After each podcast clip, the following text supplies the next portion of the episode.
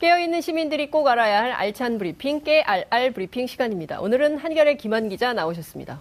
많이 기다리셨죠? 네, 계속 죄송해요. 아닙니다. 여기 서가지고 계속 기다리시는데 너무 얘기가 심각해가지고 재밌게 듣고 있었습니다. 그러니까요. 이게 진짜 이거 그냥 넘길 수 없는 상황인 것 같은데 예? 네. 국민을 대상으로 박근혜 권력이 도대체 그리고 박근혜 권력이 아니라 이게 군 내부에서 육군이 육사가 무슨 짓을 하려고 했던지에 대한 이 본질에 천착해야지 문건 유출처를 찾을 일이 아닌 것 같다는 생각이 좀 드네요. 네. 매우 심각합니다.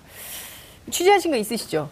아니 뭐 학원인데 이철이 의원을 만나서 얘기를 좀 들었었는데요. 그러니까 뭐 사실 상상하기 어려운 일이죠. 상상하기 어려운 일이고 그다음에 뭐 지금 자유한국당이나 일각에서 말하는 것처럼 군이 왜 그런 일을 준비할 수도 있는 거 아니냐 최악이고 근데 사실 이제 군은 그거를 기본적으로 준비할 조직이 아닌데 그러니까요. 과거에 묶여 있는 거다 이런 생각이 듭니다. 네, 시간이 없기 때문에 첫 번째 키워드 빠르게 보겠습니다. 네. 최저임금 잘 돼야 될 텐데입니다. 걱정입니다. 네. 오늘 밤새 토론을 하는 거죠? 네, 오늘 뭐 끝장 토론을 하겠다라는 건데요. 오늘 정부 세종청사에서 전원회의가 열립니다. 내년 최저임금 결정을 위한 최종 담판인데요. 요즘 굉장히 상황이 어지럽습니다. 편의점 업주나 소상공인협회는 최저임금이 어떻게 결정되더라도 불복종하겠다. 그러니까요. 이런 얘기까지 지금 나오고 있고요. 노동계는 정부가 애초에 공약했던 1만 원, 최저임금 1만 원을 지켜라 이렇게 해서 또 투쟁을 예고하고 있는 그런 상황입니다. 그 김동연 부총리가 뭐 현실론 자꾸 얘기를 하고 있어서 속도 조절하겠다는 취지의 얘기가 나오고 이게 그리고 제일 심각한 건 저는 노노 갈등 굉장히 가슴이 아픈데 이번에 을을 갈등이에요. 네. 예? 지금 을끼리 싸우는 이런 상황이 돼버렸는데 지금 소상공인협회, 편의점, 가맹점협회 이런 데가 지금 다 비판하고 있고 서로 갈등하는 양상인데 금액 문제가 핵심 아니겠습니까? 네, 그래서 얼마로 할 거냐. 네, 그렇죠. 그래서 지금 노동계 요구하는 1,790원입니다. 그리고 이제 경영계가 제시한 금액은 올해 최저임금인 7,530원 동결안인데요. 이 안에서 격차를 이제 좁혀 나가는 방식입니다. 근데 말씀하신 것처럼 김동연 경제부총리가 속도 조절론을 들고 나오고 지금 편의점 업주들은 최저임금이 인상이 되면 동맹 휴업을 하겠다 뭐 이런 입장까지 견제하고 있어서 작년만큼 큰 폭의 인상은 이뤄지지 않는 것이 아니냐 뭐 이런 전망이 나오고 있고요. 대체적으로는 그래도 8,000원은 넘길 거다. 그러니까 상징성이 있기 때문에 뭐 이런 이제 얘기가 나오고 있는데요. 작년보다 낮은 한 10% 내외의 인상률. 그렇게 되면 한 8,200원에서 8,000원 사이 이런 정도 금액이 대체적으로 전망이 되고 있습니다. 네, 원래 정부 문재인 대통령 그 소득주도 성장론 얘기하면서 10,000원 시대를 열겠다고 했어요. 그리고 그 최저임금 산입법이 논란이 있을 때 뭐 밥값, 교통비 이런 것까지 다 포함하면 실제로 그 값이 진짜 아닌 거다. 그리고 21만 명에 대해서 실제로 줬다 뺏는 문제가 생기는 거다. 이런 비판이 굉장히 많았는데 결국에는 조절을 하게 되면 애시당초 노동계 그리고 문재인 정부가 약속했던 바를 어기게 되는 이런 상황이 오는 거 아니겠어요? 네, 그래서 지금 그 딜레마에 빠져 있는 상황이라고도 보이는데요. 지금 노동 관련, 그러니까 최저임금이라든지 뭐 이런 여러 가지 그 경제 관련 이슈에서 계속적으로 딜레마가 노출이 되고 있는데요. 말씀하신 것처럼 문재인 대통령은 소득주도 성장, 최저임금 1만 원을 거의 대표 공약이라고 사람들이 기억할 정도로 이제 얘기가 되고 있는데 이 부분과 관련해서 자영업자들 말씀하셨던 대로 실제 이제 대기업들은 그 금액을 충분히 맞춰줄 수 있지만 우리 같은 소상공인 자영업자들은 그 금액을 다 맞춰주고는 장사를 못한다. 이런 현실적인 반발론에 이제 휩싸여 있는 거고.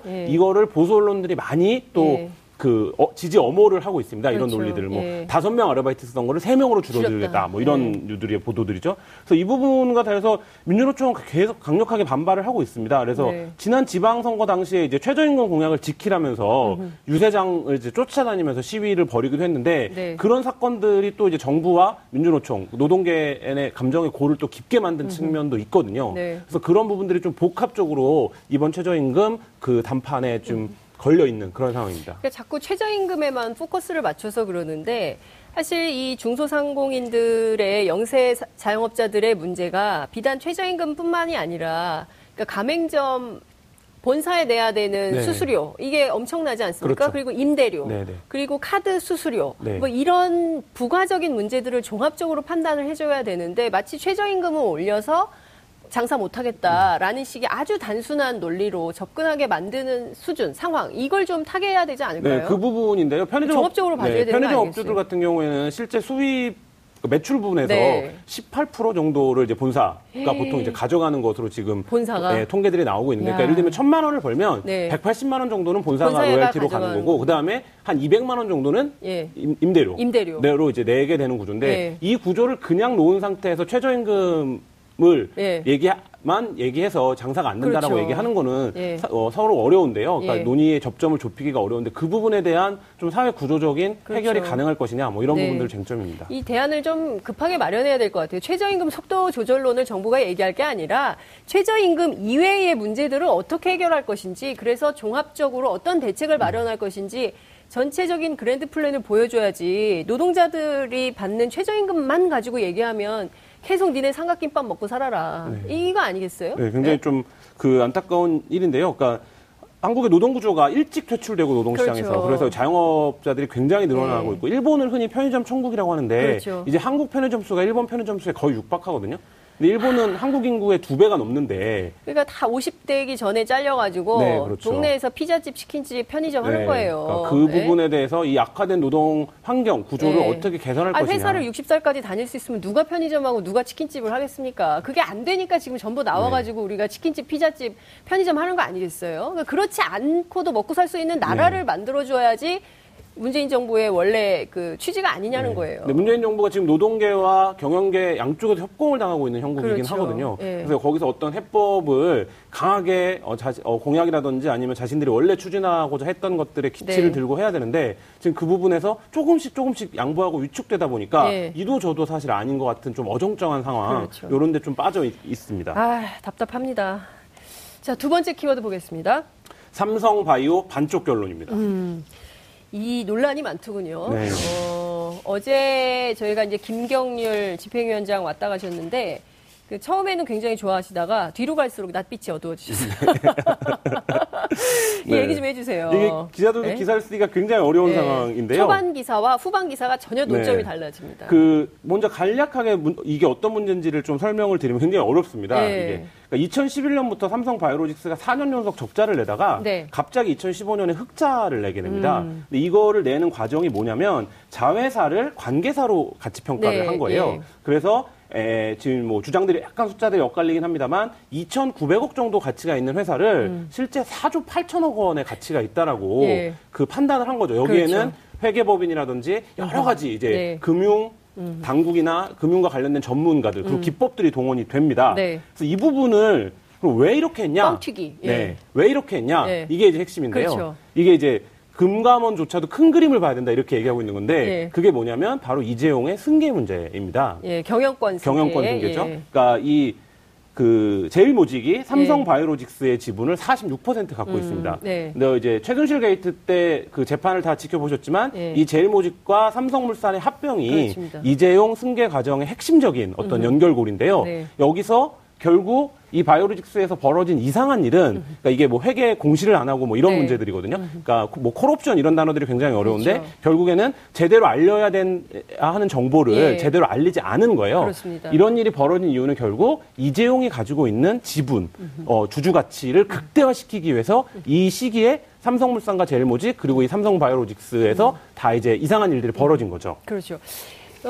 결국에는 지금 그 공시 누락만 네. 증선위에서 공시 누락만 확인을 하고, 실제로 분식회계와 관련해서는 다시 금감원으로 넘겨버렸어요. 네. 그렇죠? 그러면 이거를 조사를 해야 됩니까? 검찰에 고발을 해야 됩니까? 그러니까 그 부분도 지금 애매한데요. 네. 증선위가 애초에 브리핑을 어떻게 시작했냐면요. 네. 증선위는 삼성바이오로직스가 명백한 회계 기준을 중대하게 위반했고 그 위반 가능성을 인식하고도 네. 공시를 누락한 것으로 판단했다 이렇게 얘기를 했거든요. 네. 사실 이 문장 안에는 잘못의 범위, 주체, 뭐 어떤 잘못을 했는지가 다 사실 다 들어있습니다. 근데 이 가운데 증선위는 공시 누락에 대해서만 판단을 네, 한 거예요. 결론을 네, 내린 거예요. 네. 그 앞에 거 회계 위반이나 이런 것들은 어떤 방식으로 회계 처리를 해야 되는지에 대한 기준을 다시 만들어달라. 네. 그러면 들여다볼 수 있다. 뭐 이런 얘기를 지금 이제 하고 있는 건데요. 결국 삼성은 세군요. 네, 네 뭐 그렇게밖에 네, 볼 수 없을 것 같습니다. 굉장히 힘이 세다. 네. 이런 건데 어쨌든 참여한 데가 검찰에 고발을 하겠다고 하니까요. 네, 검찰이 수사를 네. 어떻게 하는지 저희도 좀 지켜보겠습니다. 뭐 외국 같으면 주주가 고발하고 난리 날 일입니다. 그러니까요. 회사가 없어도 될 정도로 엄청난 일인데요. 네. 우리는 이렇게 되는군요. 네. 역시 삼성공화국입니까? 아, 네, 삼성이 셉니다. 네. 네, 세 번째 키워드 급하게 보겠습니다. 네, 현직 판사 뇌물수수입니다. 굉장히 좀 엽기적인 일인데요. 진짜 네. 이래도 됩니까? 현직 네. 판사가 김영란법 생긴 지 얼마 되지도 않았어요. 안 네. 무서운가 봐요. 그러니까 이게 현직 판사가 그 재판 관계인으로부터 골프 접대를 비롯해서 억대의 이제 뇌물을 받았다는 건데요. 네. 이게 굉장히 재밌는 게 부인이 신고를 했어요. 그래서 그 아이고, 재판부는 이 의혹이 상당히 좀 그거가 있다, 신빙성이 있다, 수사 필요하다, 뭐 이렇게 이제 해서 재판에서 일단 배제했다라는 건데요. 네. 그 이 부분과 관련해서 좀 그럼에도 불구하고 그 재판부가 그러니까 좀 미온적으로 처리하고 있는 것이 아니냐 이런 비판도 제기되고 있습니다. 아, 참 이게 그 양승태 대법원장 시절에 벌어진 사법적 폐해 얘기하기도 힘든데 현직 판사가 그 사이에 뇌물까지 받고 그걸 또 부인이 고발을 하고 하여튼. 가정폭력도 있었다라는 보도가 지금 오다 보니까 나오고 있더라고요. 예. 난리군요. 네. 알겠습니다. 저 시간이 없기 때문에 오늘 말씀 여기까지 듣고요. 다음 주에 뵙겠습니다. 고맙습니다. 네, 감사합니다. 여러분들께서는 지금 생방송으로 진행하는 장윤선의 이슈파이터와 함께하고 계십니다. 오늘 방송 좋았나요? 방송에 대한 응원 이렇게 표현해주세요. 다운로드하기, 댓글 달기, 구독하기, 하트 주기. 저 좋은 방송을 위해 응원해주세요. 다운로드하기, 댓글 달기, 구독하기, 하트 주기. 기억하셨죠?